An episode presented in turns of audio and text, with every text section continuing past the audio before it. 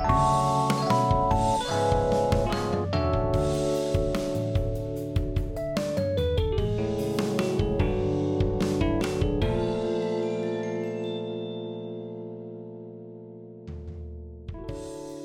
I'm Andrea Tabchar, a college public relations professor based in Toronto. My goal for my podcast is to interview PR practitioners with interesting stories to tell, and I wanted to share those with my students. I've decided to call it PR Delivered.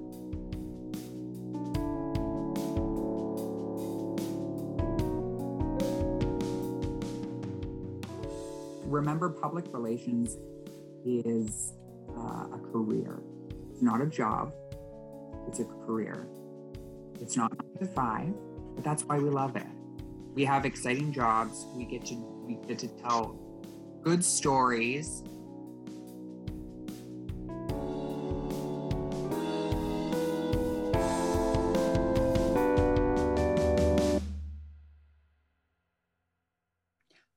Past few years, many of my students have heard me talk about Cole Douglas, sometimes by name, sometimes by reputation, always as a sterling example of a BPR success story. Cole was in the Humber College Bachelor of PR's inaugural cohort. I remember meeting this keen and energetic human who was clearly listening in social media class, because before I knew it, he started his own blog, established a consistent presence on Twitter, and began connecting with industry pros. Cole was a CPRS student rep, a scholarship winner, and he secured a full time PR job months before graduation. Is Cole a magical unicorn? Thankfully, no. He's a strategic thinker who was on a mission to succeed in PR and he took the steps to get there. And so far, so good. Today, we're going to talk to Cole about his PR journey from his early days at Humber to his current role at Apex PR, where he is an award winning account manager. Welcome, Cole. Thanks for having me on, Andrea. I've been waiting for the invite. I'm excited to have our chat. Um, so let's get started. When I first met you, you had been an entertainer on a cruise ship. Tell us how you came to study public relations. Well, an interest good question. Um, I think, like most people going into the arts, you're like, well, is this sustainable? So I was looking. I I did get to a point where I was on. A, I mean, I was traveling the world on a cruise ship, so glamorous. Um, but what I realized was, I maybe I don't want to live in a suitcase. Maybe I want something that's a little bit more consistent. Um, and maybe I don't want to be a starving artist. So I thought, okay, where are some of the peripheral business views I could go into that still allows me to be creative, um, be, uh, you know, network, uh, you know, collaborate with various stakeholders. And I thought like there were clearly a lot of synergies with public relations when looking into the research. And at the end of the day, it's about storytelling.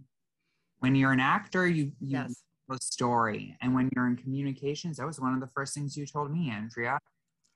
On behalf of clients, you tell stories, stories that, you know, pique interest, that make news, and that, you know, um, influence individuals. So I thought, you know, this might be the industry I want to go into. Excellent. And we're glad you did make this decision. Although, you know, and cruises aren't so hot right now. So it's good. you made the decision at a good time yeah, this was pre COVID, thank God. yes, it was.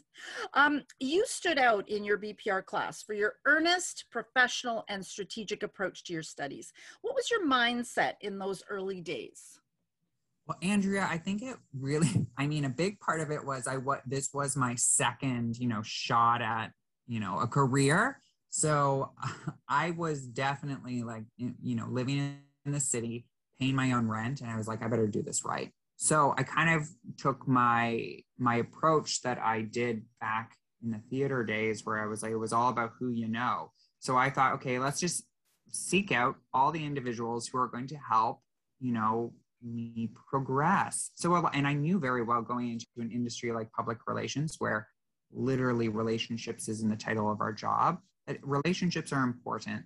And it's incredibly important to, you know, harness relationships with the decision makers or the teachers that are instructing you uh, or can make introductions. That was a good thing about Humber. And one of the reasons why I, you know, went to Humber, I decided I was only going to apply to one school because Humber was the best for public relations. So if I'm going to invest in going back to school, it's going to be at the best spot. Um, but I knew that you, there was a lot of, uh, basically all the teachers at Humber uh, are also in the industry and or have been in the industry for years. And it's all about those connections. So I thought, okay, if I go in here put on a quote unquote show and impress a few people, then you know things will will work out, or I'll get the connections I need to kind of harness and take what I've learned and run with. That's a that's a good approach, and it's an important lesson I think for our listeners to remember the power of networking and how important it is to to reach out and figure out, as you said, who are the stakeholders, who are the the people that can make those connections for you, and and good for you for for taking advantage of those. Um, I know that you caught industry attention on Twitter using hashtag Humber PR. Um, how did you get interested in social media and and sort of start to to develop that online presence? Well, I think like any millennial, I was, you know, to be social. Does it does it count unless it's on Instagram? I, you know what I mean? as, as any millennial, we had to really kind of delve into social media just to have any sort of social life, quote unquote. So ironic. But Andrea, I got interested in social media because it was part of my class with right? So i had to i had to definitely learn certain you know channels that you know as professionals we needed to be accustomed to and twitter was one of them. Uh, didn't sign up for twitter until i was going through school and realized how important it was for the industry. For god's sakes the social media platform i still use to this day. Yes i'm not active on it and i'm tweeting out articles but i am monitoring my various reporters on lists. So I've got like, you know, a banking list. I have a, a healthcare list where, so it's, it helps me stay in tune with what's going on and what um, breaking news is occurring from a, a government relations standpoint. Um, but when I first was starting, yeah, I thought, okay, this is a way for me to, you know, have a voice, make some connections, and uh, you know, try to build a portfolio of my own opinion so i was i was very adamant and very strategic in terms of i would wake up every morning have a coffee um, read a bunch of industry articles that i thought were relevant to you know the conversation that we were within public relations and within current affairs. And i would schedule a lot of those tweets out. So I, it was a, it was a morning routine of mine. But as a result it allowed me to be active. I leveraged the use of hashtags such as for example, I knew that the Humber hashtag Humber PR was a big one to get a lot of industry, you know, chatting and sharing your tweets. So I thought that was a good way for me to, you know, at least put a stamp on the world, cut through the clutter, and show a little bit of my personality and POV and the fact that I was at least reading what I should have been reading. And also just was able to provide, you know, something that was meaningful and throw it in the space. That's a that's a really interesting point you make about making it a morning routine, like just scheduling your social media activity. You know, making it part of your day. That that's a really good tip for people to to sort of take note of. Um, well, yes, Andrea, and Soren, let me add yeah. to that. The fact is that you know social media as and like any public relations aspect, hell, half the time I'm writing long form pitches to the Globe and Mail at night. I think you you pick the times where you can actually schedule and strategize what you, the message you want to deliver, but knowing quite frankly or quite well really that ultimately public relations is not a 9 to 5 job. As much as you try to schedule and as much as you try to plan, things are going to come up. Shit's going to hit the fan. Um, but you you do have to pivot on that, and I think like the more you prep, the and this is something I tell all my teams that I work with, the more we have stuff on the back end prepped, this, the easier we can execute on the dime. Absolutely. Yeah, that's an excellent point. Um, you were awarded a prestigious Apex scholarship in second year of your studies. What did that award mean to you? Uh, well, that was a very generous award, um, and it was on behalf of the founder of the firm, uh, Pat McNamara, and she was she was always very involved within recruitment and industry talent, and you know, kind of lifting up the talent and and elevating the industry. So it was definitely a, a notable award. Uh, there was some stiff competition, I do remember, but uh, it, it meant everything to me. Yes, it it was extremely generous and you know helped uh, former starving actor still pay rent and you know food. Um, however, what was really important about that was I knew that this was more than just and it was it was generous but it was more than just a, a, dollar amount there was a connection here and i thought this is my opportunity to one work or you know stay connected to a founder of a very notable toronto pr agency that does campaigns nationally and so i ended up turning it into a mentorship i would meet with pat every you know couple months and you, you know ask questions pick her brain about the industry, tell her what I was up to, tell her what I was seeing. Um, and it really, you know, it ended up working out in my favor. She introduced me to the president um, and the vice president at the time. And, you know, that was very instrumental in helping me you know, get my first full time job out of school. That's that's great and a good point about it's not just about the dollar figure it's about making that relationship and solidifying that. So so good on you for taking advantage of what that um, award you know could could do. Um, tell us more about your career over the past six years. I know you entered the field with some preconceptions about where your career might be headed. What have you learned so far? Yes, I think you know before we delve right into uh, the Coles notes of my journey, I think it's really important for us all to to understand that as human beings, we change. We change what's important to us. We whatever we find interesting, whatever gets us off, changes. Um, and I've I started in the industry really hard on crisis, and I went right into high fashion, and then I went right back into kind of financial and medical. So as you can see, uh, you change quite frequently and it, it, the good thing about being a communicator is it it truly comes down to storytelling there are like hard nuances between um, you know lifestyle and, and corporate or crisis but you know i've launched i've done the vanity fair party during tiff and led that but at the same time i help um, a bank with their financial earnings so you you can do the communication across the board when I first started, I did do a jump over to Apex, partially because of the scholarship, which was very instrumental in getting the, the internship. It just, um, it was a natural fit. Uh, and then when I started, I was very much on, you know, insurance. Uh, I, I, dealt, I actually worked uh, municipality. Um, actually, Fort McMurray was a client of ours at the time. And then when the forest fires hit, which was a very uh, one of Canada's largest natural disasters, and I think still is, um, I was actually out there doing a lot of the crisis and issues management. It was around the clock work. It was probably something that made me the most excited, and I will never forget. So when I finished that, I did go real consumer after that. I ended up leading campaigns for Walmart Canada. Levi's was a big client of mine. Uh, and then I did a, I decided to venture out and go to another shop. I went to NKPR, uh, Natasha Koifman's firm, and we were able to, you know, really delve down in the mandate of uh, uh, a little bit more of the bigger profile pieces around fashion and, and beauty. Uh, however, uh, one of the big clients of theirs was MEC, or some people like to call it MEC, and they are a big notable Canadian co-op and a company.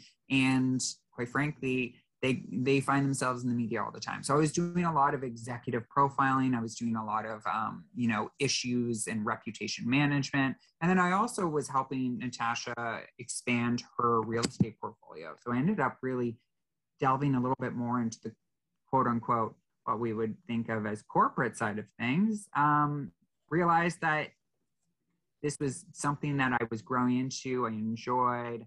I loved being that individual who would sit at the other end of the table and tell a founder, this is how we're going to talk to the National Post, and these are the points that need to come across. Um, and so I went back to Apex. There was an opportunity for me to go back to Apex PR. Um, and I now work on the corporate side there. I specialize in financial now. So I work with a lot of fintech and banks. And then I also work heavy, which is a passion of mine on the medical side. Uh, across the board. So from medical inst- instruments sorry excuse me to uh, charity as well as academic institutes.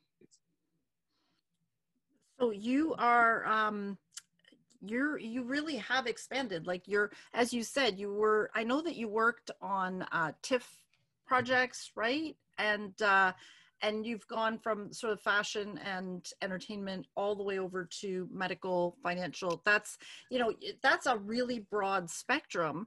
Um and what if you what have you learned about that? Like like you you're capable of doing all of that. So what what would you say has has been the biggest learning from that experience? Good question. I think the biggest learning here is just to just go for it. I think ultimately again i've said this you know and you've said this in the past too is communications is communications. It is very it follows a theory there's theory to it in itself. Communications is an industry in itself um, and communications the wider idea of public relations. So not just media relations not just social media not just crisis but how everything you know plays within that matrix. Um, but it was one of those things that i think i learned the most of just uh, jumping into it taking the skills i learned and applying to them, them to different industries sometimes helped you know helped me overcome the industry talk.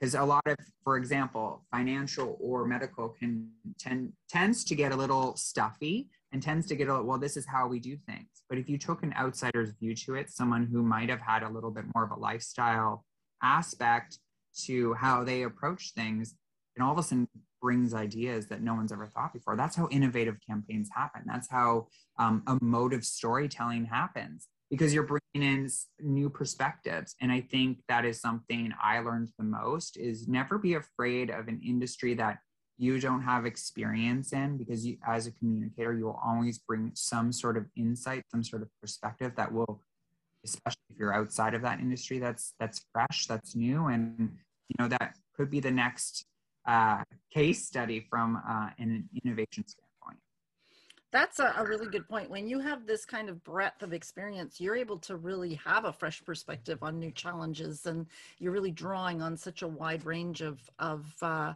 um, experiences from from your sort of toolkit, which is which is great and more of that will come as you know as the years go on. So that's that's a, a really good point.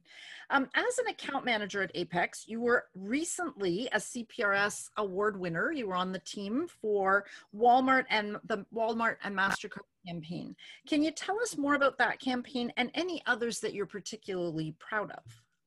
Yeah so we were uh, we've worked with walmart for quite a few years now and when we uh, we've also helped well we acquired their um, their credit card partnership so walmart rewards mastercard.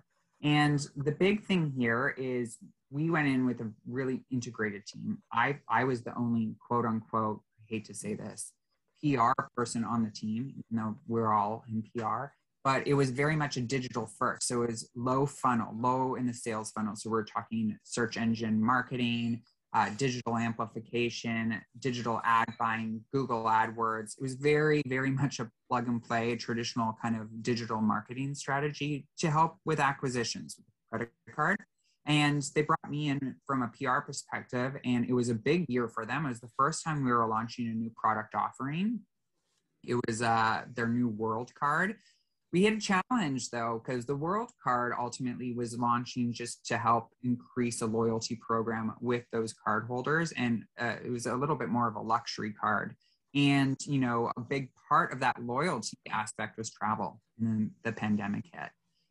So in most cases, you would think, okay, well, we need to hold on to things and not launch. But we came in with the counsel of no, we need to launch. We just need to pivot. And consumer spending is up and consumer spending is up on grocery on daily necessities like hand sanitizer or toilet paper. So we actually doubled down on kind of the the new narrative in that sense and and you know positioning as as most do, Walmart as a one-stop convenient shop that you can just get everything in one spot. And the digital aspects of how easy it was truly to to make these big life decisions and and you know get everything that you need for your family. So we we did kind of more of a human a human storytelling aspect to this. So working with a lot of influencers who showed the reality of their situations as opposed to the glossy this is the type of lipstick i i you know have and more so of the realities of you know I, i'm working at home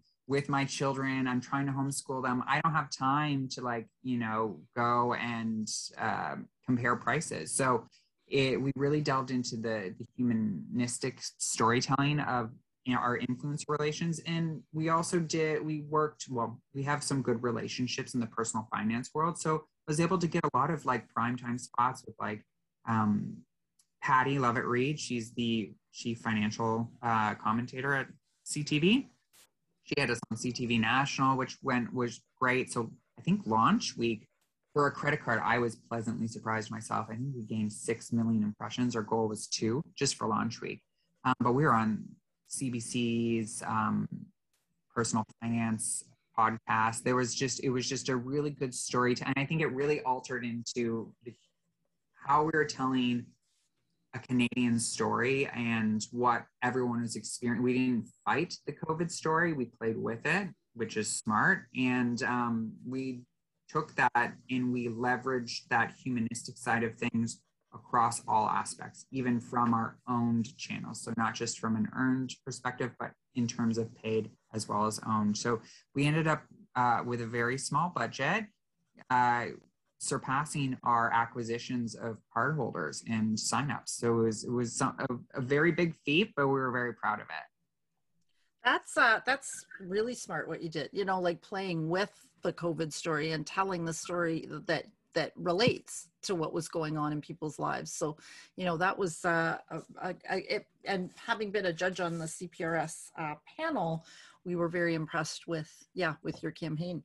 Um, well, well, sorry, Andrea, and you asked me one other yes. Other campaigns. So yes. another one and just to your point on the the uh, playing with the covid narrative. So, so something that i was very happy to be part of is planet fitness's campaign uh, for the united we move campaign. We were officially all gyms started doing free online classes that they were able to share and promote to you know their members or even the public at hand because we know that uh, physical health was a huge was very important not only to tackle mental health which we were really getting hit hard with with covid-19 but those it was you know studies have shown that those who um, were physically fit were able to combat the disease right? So we ended up working around the clock days prior to the official shutdowns. We put this campaign together. We worked strongly with the us team and worked around the clock to launch this. And when we launched, because we were the first to market, we, we were everywhere. I mean, Ben Mulroney on Your Morning was talking about uh, Planet Fitness's United We Move campaign. And then the ticket, so I think within the first couple weeks of the lockdown, everyone was, one of the hot topics was, how is everyone going to work out? What are they doing at home? So we really doubled down on that. And we were on, we were nationally on every TV station, radio show, we were also on all like those kind of blog geos, Daily Hive, etc., Toronto Star. But what we really, uh, is I think we gained 60 million impressions. Generally, that's a year long campaign. We got 60 million impressions in three weeks. It's just because of playing wow. to the narrative. We also were providing a solution to Canadians and, mm-hmm. and Americans. This was a this was a North American campaign. Mm-hmm.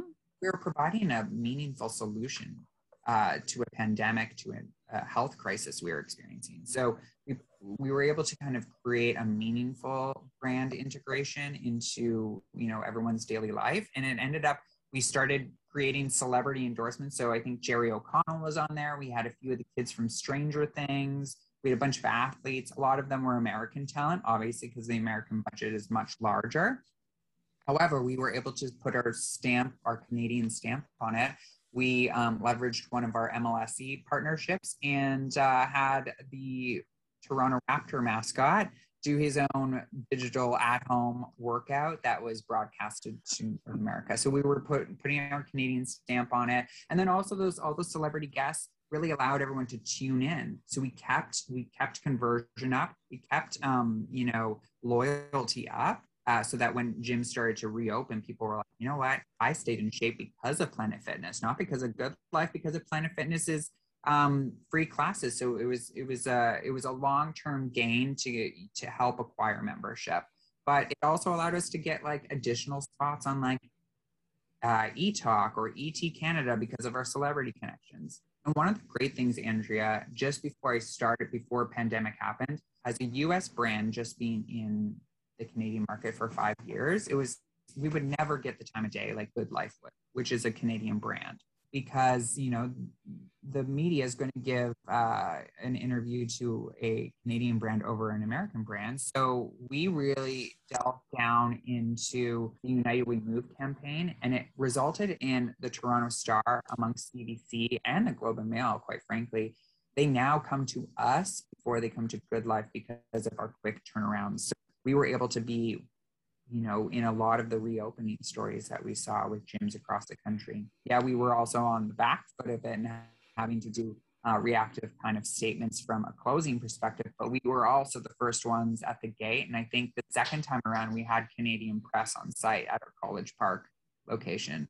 We know Canadian press is the golden rail of, or the, the holy grail of coverage, right? It goes everywhere. Uh, so it was just one of those things, pure example of of not just i don't want to say taking an opportunity but providing something as a brand that's meaningful and helpful to the world and creating just a really good story and just being a solution to the public that it was experiencing this crisis. And as a result we we just got our our market share increased and you know now we're reaping the benefits that's excellent and you know you're back to talking about like elements of good storytelling you know making it human making it relevant making it meaningful and offering a solution like all elements of important storytelling in our in our field. So thank you for those two really solid examples and successful examples of campaigns you've worked on. Um, now that you've you know you've got lots of good experience under your belt i'm going to ask you to reflect back on your education. And for our listeners many of them are students maybe new grads what can you say in terms of the role the BPR and your your education and your training has played in your career? What what would you say? Um, like, has it been helpful?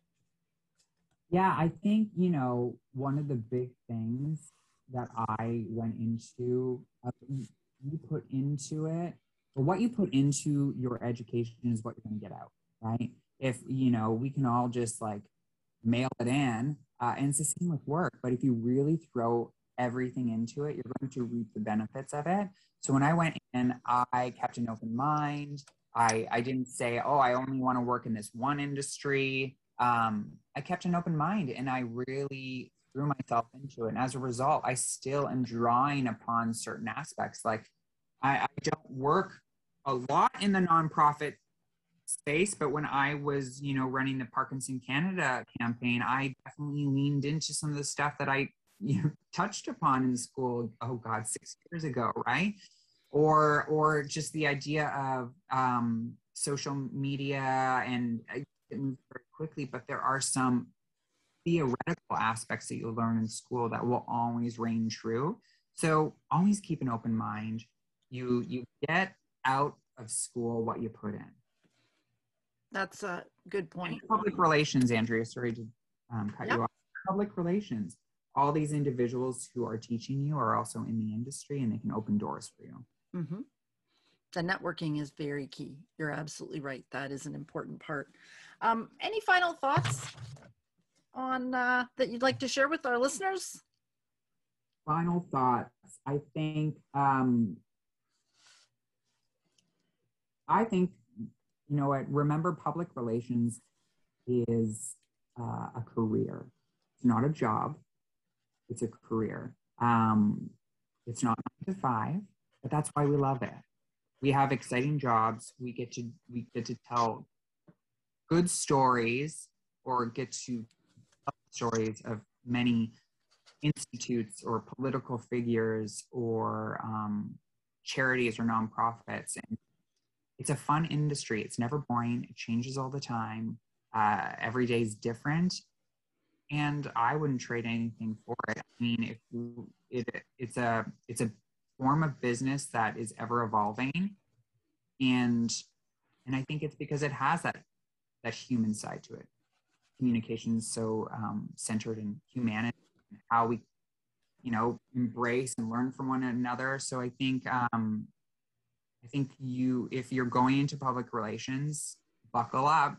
It's going to be a it's going to be a bumpy ride but it will be something you'll never forget and you definitely won't clock in uh, day to day. It will it will be a career a love of yours that's uh that's a great way to wrap up and I'll follow up on your on your uh, transportation metaphor. You sort of jumped ship from those days where you were cruising around and entertaining people to here you are in uh, in PR for the last six years and doing really great things. So thank you so much, Cole Douglas, for joining me on PR Delivered.